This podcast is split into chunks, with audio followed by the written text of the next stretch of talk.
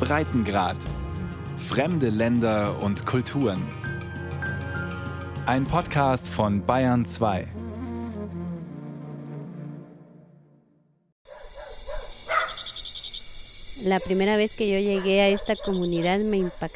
Als ich das erste Mal hierher nach Paraschkin gekommen bin, war ich erschüttert. Die Wände der ärmlichen Hütten im Dorf sind aus Lehm. In einem einzigen Raum wohnen viele Kinder. Die meisten waren schon vor der Pandemie unterernährt. Das zu sehen ist traurig. Als Lehrerin frage ich mich, was ich hier unterrichten soll. Eigentlich bräuchten die Familien vor allem Informationen, wie sie ihr Überleben sichern können. In Zeiten der Klimakrise gelten die traditionellen Lebensweisen indigener Völker als Wegweiser in Richtung eines nachhaltigen Lebensstils. Doch tatsächlich hat die Corona-Krise die Ureinwohner vieler Länder noch weiter an den Rand der Gesellschaften gedrängt.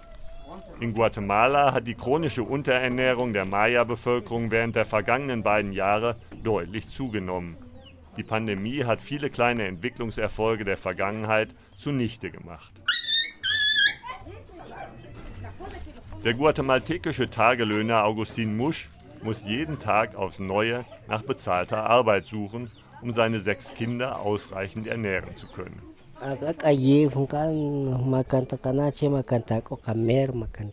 Oft aber finde ich nichts.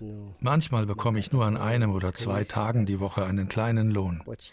Damit muss ich meine Familie irgendwie ernähren. Es ist ein ständiger Kampf um Nahrung. An manchen Tagen haben wir gar nichts zu essen. Die kulturelle Vielfalt der indigenen Völker ist enorm. Sie sprechen mehr als 4000 der 7000 weltweit existierenden Sprachen.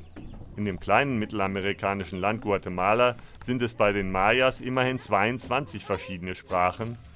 Augustin Musch spricht Cachiquel, genauso wie seine Frau Natalia Bossos. Bei uns im Dorf gibt es schon seit einigen Jahren elektrisches Licht. Aber das können wir uns nicht leisten. Der Strom ist teuer. Wir haben auch keine Wasserleitung. Ich muss jeden Tag runter zum Bach, um meine beiden Eimer zu füllen.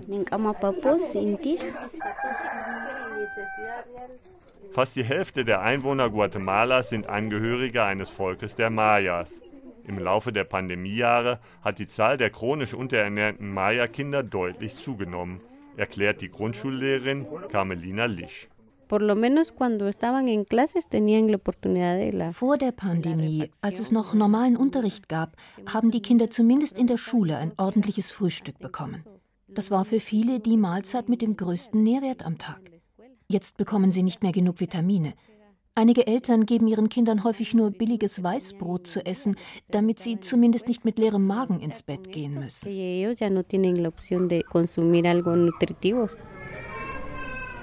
Der Weiler Paraschkin liegt keine 40 Kilometer von dem Hochlandstädtchen Tecpan entfernt, einem der ersten Orte Mittelamerikas, in dem das Coronavirus viele Todesopfer gefordert hat.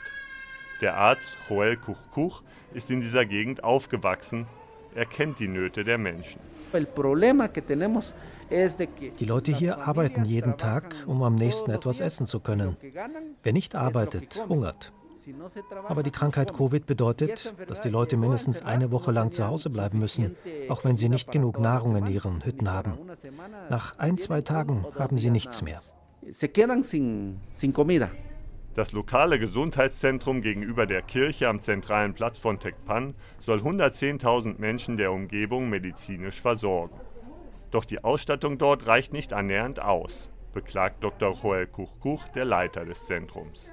Eh, eine Gruppe betreut alle Covid-Fälle und eine andere bekämpft die Unterernährung. In den abgelegenen Weilern der Provinz leisten drei Gesundheitstechniker und zwei Ernährungswissenschaftlerinnen Aufklärungsarbeit zu Ernährungsfragen. Eigentlich haben wir viel zu wenig Personal für eine so große Bevölkerung.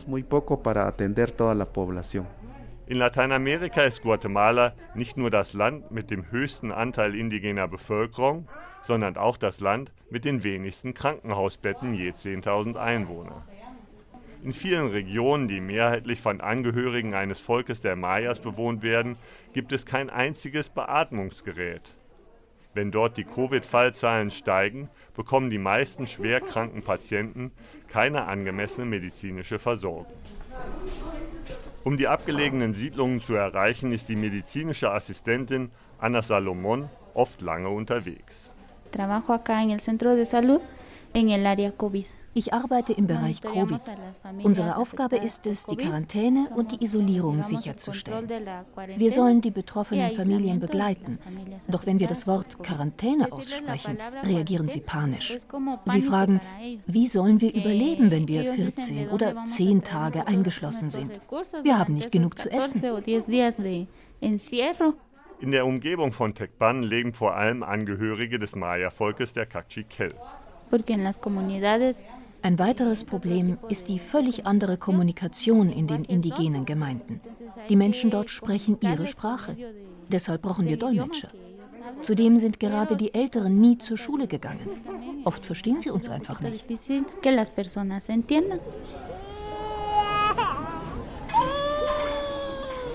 Im Laufe der vergangenen zwei Jahre hat die Zahl der chronisch unterernährten Kinder in Tecpan deutlich zugenommen.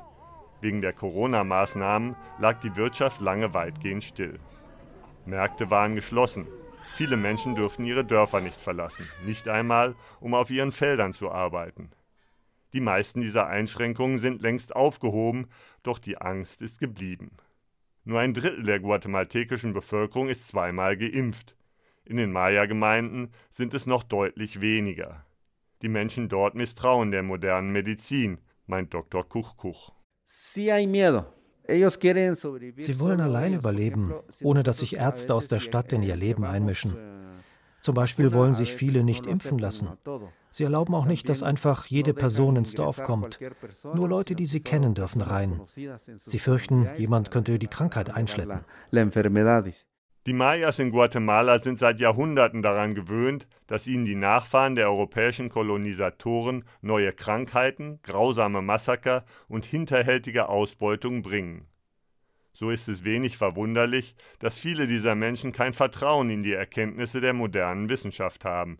In den abgelegenen Regionen des Landes müsste die Regierung mit der notwendigen Sensibilität und in den indigenen Sprachen Hilfe anbieten und Aufklärungsarbeit leisten aber das geschieht nicht. Die Familie von Nathalie Boss-Boss jedenfalls hat nie staatliche Unterstützung bekommen. Wir essen das, was es gibt. Manchmal nur ein paar Kräuter und Bohnen. Ich würde meinen Kindern gerne mehr Gemüse kochen, aber das ist zu teuer. Sie fragen mich oft, wann es wieder was zu essen gibt. Dann bleibt mir nichts anderes übrig, als sie zu trösten.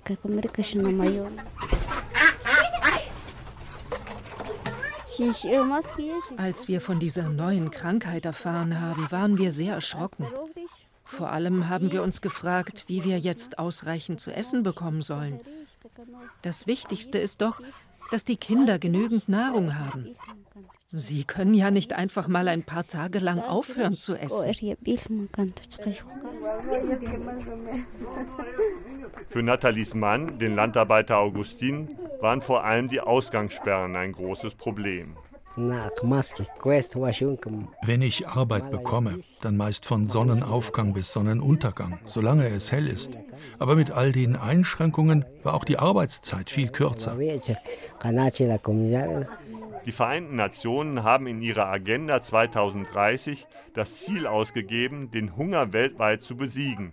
Doch angesichts der Auswirkungen der Pandemie und des Klimawandels besteht wenig Hoffnung, dass dieses Ziel in absehbarer Zeit erreicht werden kann.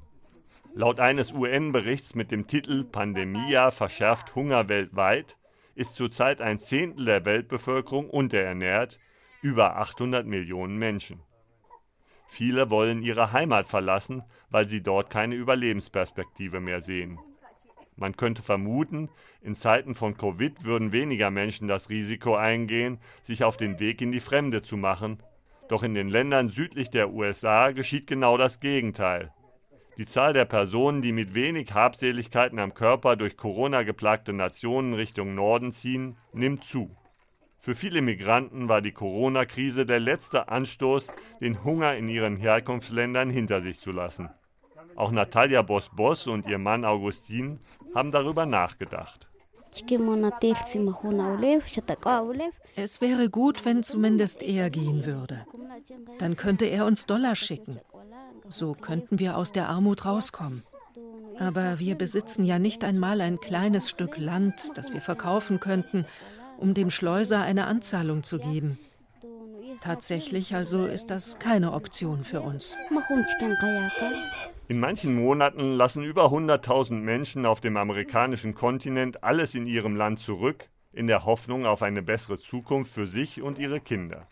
Das Ziel der meisten sind die USA. Natürlich würde ich gerne dort leben und arbeiten, aber ohne Schulbildung bekommst du keine gute Arbeit. Ich kann ja nicht einmal lesen und schreiben. Außerdem kostet die Reise mindestens 10.000 Euro. So eine Summe könnte ich nie aufbringen.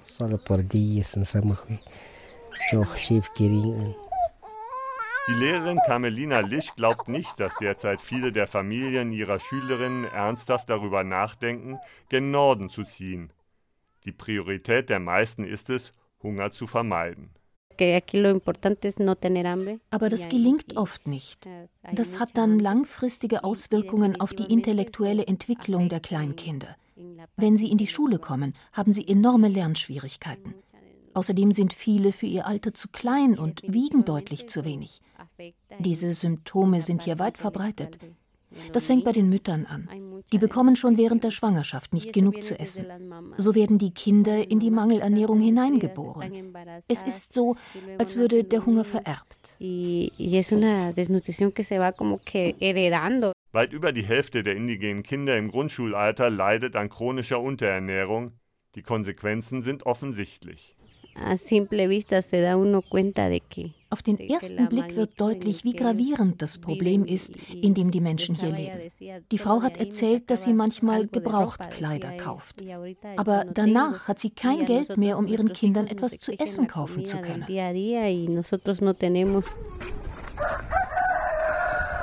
Landarbeiter wie Augustin Musch verdienen meist weniger als 5 Euro am Tag. Den daraus resultierenden Mangel in Weilern wie Paraschkin kennt der Arzt Joel Kuchkuch seit Jahrzehnten. Der Verdienst reicht nicht, um das gesunde Überleben einer Familie zu sichern. Viele ernähren sich ausschließlich von Mais-Tortillas, Bohnen und Kaffee. Damit decken sie zumindest den Bedarf an Kohlenhydraten. Es ist aber nicht genug für eine angemessene Ernährung und führt gerade bei Kindern zu Problemen. Wir versuchen vorwiegend die ärmsten Familien zu unterstützen, die von Covid betroffen sind. Diejenigen, die während der Quarantäne nicht die Möglichkeit haben, Nahrungsmittel zu besorgen. Viele haben dann buchstäblich gar nichts.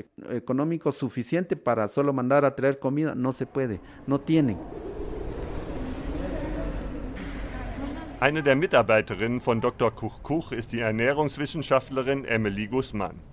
Sie sitzt neben einem großen Tisch, auf dem eine mechanische Waage steht in letzter Zeit hatte sie noch viel häufiger als sonst mit Kindern zu tun, deren Gewicht deutlich zu gering ist. Ich führe Statistiken über das Wachstum und das Gewicht der Kinder, die ins Gesundheitszentrum kommen. Kleinkinder mit Unterernährung haben einen traurigen, apathischen Blick. Sie sind dürr und wollen immer nur schlafen. Viele lernen erst sehr spät zu laufen und zu sprechen. Doch gerade ein junges Gehirn braucht Proteine, Kohlenhydrate und Fett, um sich ordentlich zu entwickeln. Guatemala ist das bevölkerungsreichste Land Mittelamerikas. Die Statistiken der volkswirtschaftlichen Entwicklung waren in den Jahren vor Corona positiv. Trotzdem ist die Nation bei den sozialen Indikatoren zurückgefallen, besonders im Bereich der Armutsbekämpfung. Die meisten der staatlichen Programme zur Bekämpfung des Hungers sind jämmerlich ineffizient. Es bricht mir das Herz, wenn ich hungernde Kinder sehe. Ich möchte helfen, ich kann helfen, aber ich kann nicht allen all das geben, was sie brauchen. Man hilft mit dem, was man hat. Aber ich wünschte, ich könnte allen hungernden Kindern helfen, die ich sehe. Seit Beginn der Pandemie hat sich die offizielle Zahl der Kinder, die in Guatemala an chronischer Unterernährung gestorben sind, mehr als verdoppelt.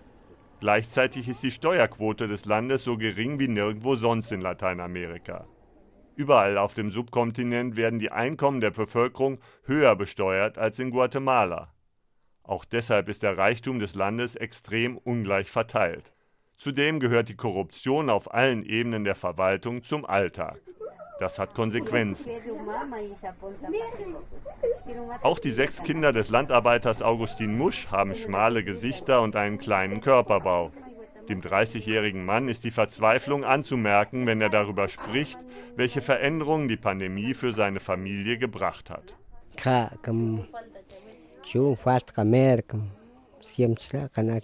In normalen Jahren ziehen wir während der Erntemonate alle zusammen auf eine Kaffeeplantage, weil wir dort besser verdienen können. Die ganze Familie kommt mit und hilft. Die Kinder pflücken Kaffeekirschen und tragen Säcke.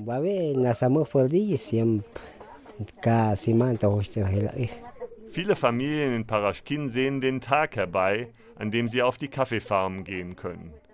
In normalen Jahren bleiben sie dort fast ein halbes Jahr lang, sodass viele Kinder die ersten zwei, drei Monate des Schuljahrs verpassen. Diese Wanderarbeit ist zwar hart, aber für viele Familien die einzige Möglichkeit, etwas Geld zu sparen. Das hilft ihnen, den Rest des Jahres zu überbrücken.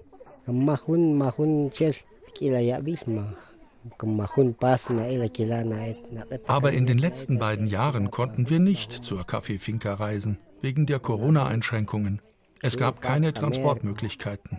Und die Finca-Besitzer haben nur Leute eingestellt, die in ihrer Umgebung wohnen. Familien wie wir, die von weit her anreisen müssen, bekommen keine Arbeit mehr.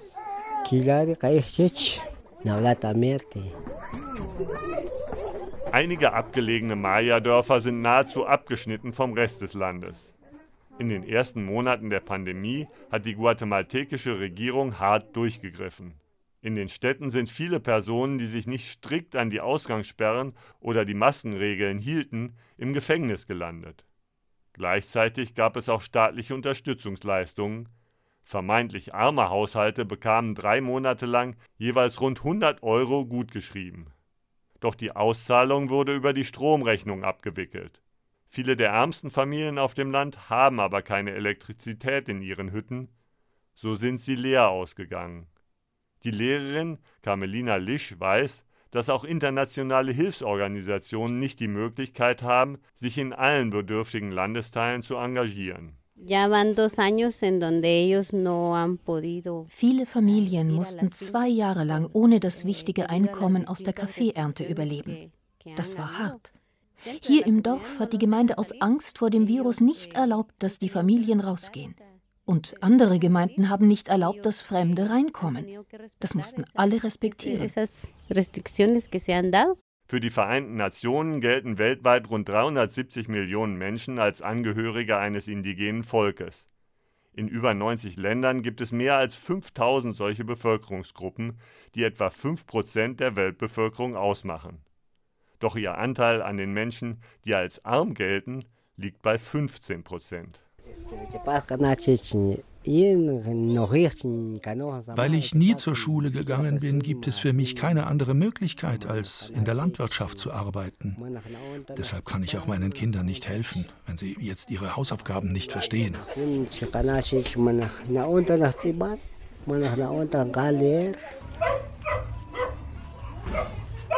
Wenn eine Dolmetscherin gebraucht wird, unterstützt Carmelina Lisch gern. Manchmal aber gelingt es ihr nicht, ein treffendes Wort auf Spanisch zu finden. Es gibt da einen Ausdruck auf Cachiquel, den ich nicht so recht übersetzen kann. Mayon bedeutet in etwa Schmerz der Seele. Es beschreibt ein Gefühl der Hilflosigkeit, nichts machen zu können. Der Vater möchte mehr für seine Kinder tun. Harte Arbeit ist kein Problem für ihn aber er findet keine.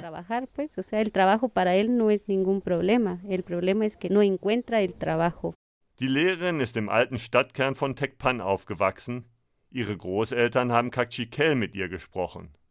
Ende 2019, kurz vor Beginn der Pandemie, wurde sie in die Grundschule von Paraschkin versetzt. Sie erklärt, dass die Eltern ihrer Schülerinnen während der Pandemie eigentlich jede Woche zur Schule kommen sollten um Zettel mit Hausaufgaben abzuholen. Die Ausbildung der Kinder sollte für alle Familien eine Priorität sein. Aber für die Eltern hier ist das anders. Das Wichtigste für sie ist es, jeden Tag etwas zu essen zu haben. Heute muss genug für morgen verdient werden. Jeden Tag. Da ist das Lernen für die Schule nicht so wichtig.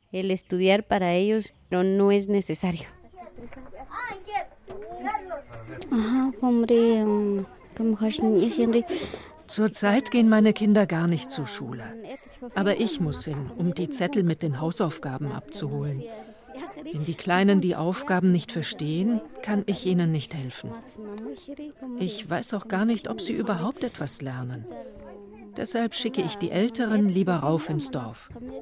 Manchmal finden sie Arbeit und verdienen ein paar Groschen. Das hilft uns mehr als diese Schulaufgaben. Für die Regierung war die Bildung der Kinder während der ersten beiden Pandemiejahre keine Priorität. Schon gar nicht die der Kinder aus der Maya-Bevölkerung. Laut Weltbank gingen guatemaltekische Kinder im Schnitt 6,3 Jahre lang zur Schule. Noch weniger Schulzeit erleben in Lateinamerika nur Kinder in Honduras und Haiti. In den letzten beiden Jahren musste ich meine Schülerinnen und Schüler unterrichten, ohne sie je zu Gesicht zu bekommen. Die Eltern sollten einmal in der Woche in die Schule kommen, um die Übungsblätter abzuholen. So hatte ich mit den meisten Kindern überhaupt keinen Kontakt. Sie haben ja auch kein Telefon. Viele haben nicht einmal Strom. Die Kinder der indigenen Bevölkerung gehen durchschnittlich deutlich weniger zur Schule als die Kinder der Gesamtbevölkerung und die indigenen Mädchen noch weniger.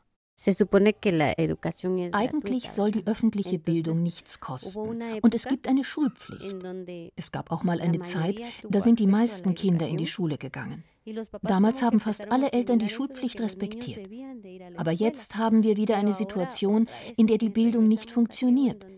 Viele Eltern fragen sich, ob es sich lohnt, so viel Zeit mit den Aufgabenzetteln zu verlieren, wo ihre Kinder doch tatsächlich fast nichts lernen. Die Eltern müssen die ausgefüllten Zettel zurückbringen. Und wenn die Ergebnisse schlecht sind, dann schimpfen die Lehrer nicht mehr mit den Kindern, denn die sehen sie ja nie, sondern sie schimpfen mit den Eltern. Natürlich haben die dann noch weniger Lust, Zeit für die Bildung ihrer Kinder aufzubringen. So geben immer mehr Kinder das Lernen auf und ziehen sich aus der Schule zurück. Ohne Zugang zum Internet kann Fernunterricht nicht überzeugend funktionieren. Trotzdem hat das Bildungsministerium keinen speziellen Notfallplan für die abgelegenen Maya-Gemeinden ausgearbeitet.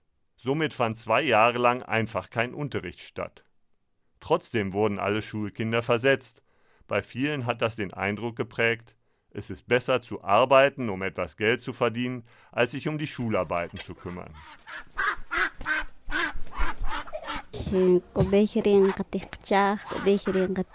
Die meisten Kinder hier im Dorf lernen jetzt nicht mehr für die Schule. Stattdessen lernen sie von ihren Vätern und Müttern. Die Mädchen lernen, den Haushalt zu führen, und die Väter nehmen ihre Söhne mit zur Arbeit. Das ist viel sinnvoller und interessanter für die Kinder. So lernen sie zu überleben. In Zeiten der Pandemie scheint alles, was mit der Schule zu tun hat, nicht mehr nützlich zu sein. So kommt es zu Rückschritten in der intellektuellen Entwicklung, die gerade viele der indigenen Kinder nie mehr aufholen werden. Dann verschließen sie sich wieder in ihrem bäuerlichen Leben, so wie früher, als Bildung eine Option war, die sich nur sehr wenige Maya-Familien leisten konnten. Dr. Kuch-Kuch würde sich gerne mehr um die Gesundheitsvorsorge in den ländlichen Gemeinden kümmern. Kinder, die er dort behandelt, haben meist mehr als vier Geschwister. Die Familien hier haben sieben, acht, neun Kinder. Um die zu ernähren, müssen die Eltern eine gute Arbeit haben. Aber weil sie nicht genug verdienen, müssen auch die Jugendlichen oder sogar die Kinder arbeiten. Über kurz oder lang führt das zu weiteren körperlichen und mentalen Einschränkungen. Daraus ergibt sich mehr Armut und weniger Entwicklung. Langfristig wird die wirtschaftliche Krise schlimmere Konsequenzen haben als das Coronavirus selbst. Die Ernährungswissenschaftlerin Emily Guzman sieht wenig Grund zur Hoffnung. Die Krise produziert Angst, Hilflosigkeit, Hunger. All das zusammengenommen ist tödlicher als das Virus. Unterernährung führt zu der Angst um das kranke Kind. Aber in Wahrheit ist es nicht krank. Hunger ist ein Zustand, ein Resultat schlechter Ernährung. Auch Dr. Kuch-Kuchs Ausblick in die Zukunft ist düster. Hier in Tecpan hat es sehr viele Covid-Tote gegeben. Aber die Pandemie wird vorübergehen. Die Wirkung des wirtschaftlichen Einbruchs hingegen wird noch viel länger andauern. Gerade viele indigene Familien haben ihre Arbeit verloren. Das wird sich noch Jahre später auf die Entwicklung der Kinder auswirken. Sie werden Erwachsene mit kleinem Körper sein, die unter chronischer Unterernährung leiden. Eh, con estatura baja. Entonces vamos a tener una desnutrición crónica.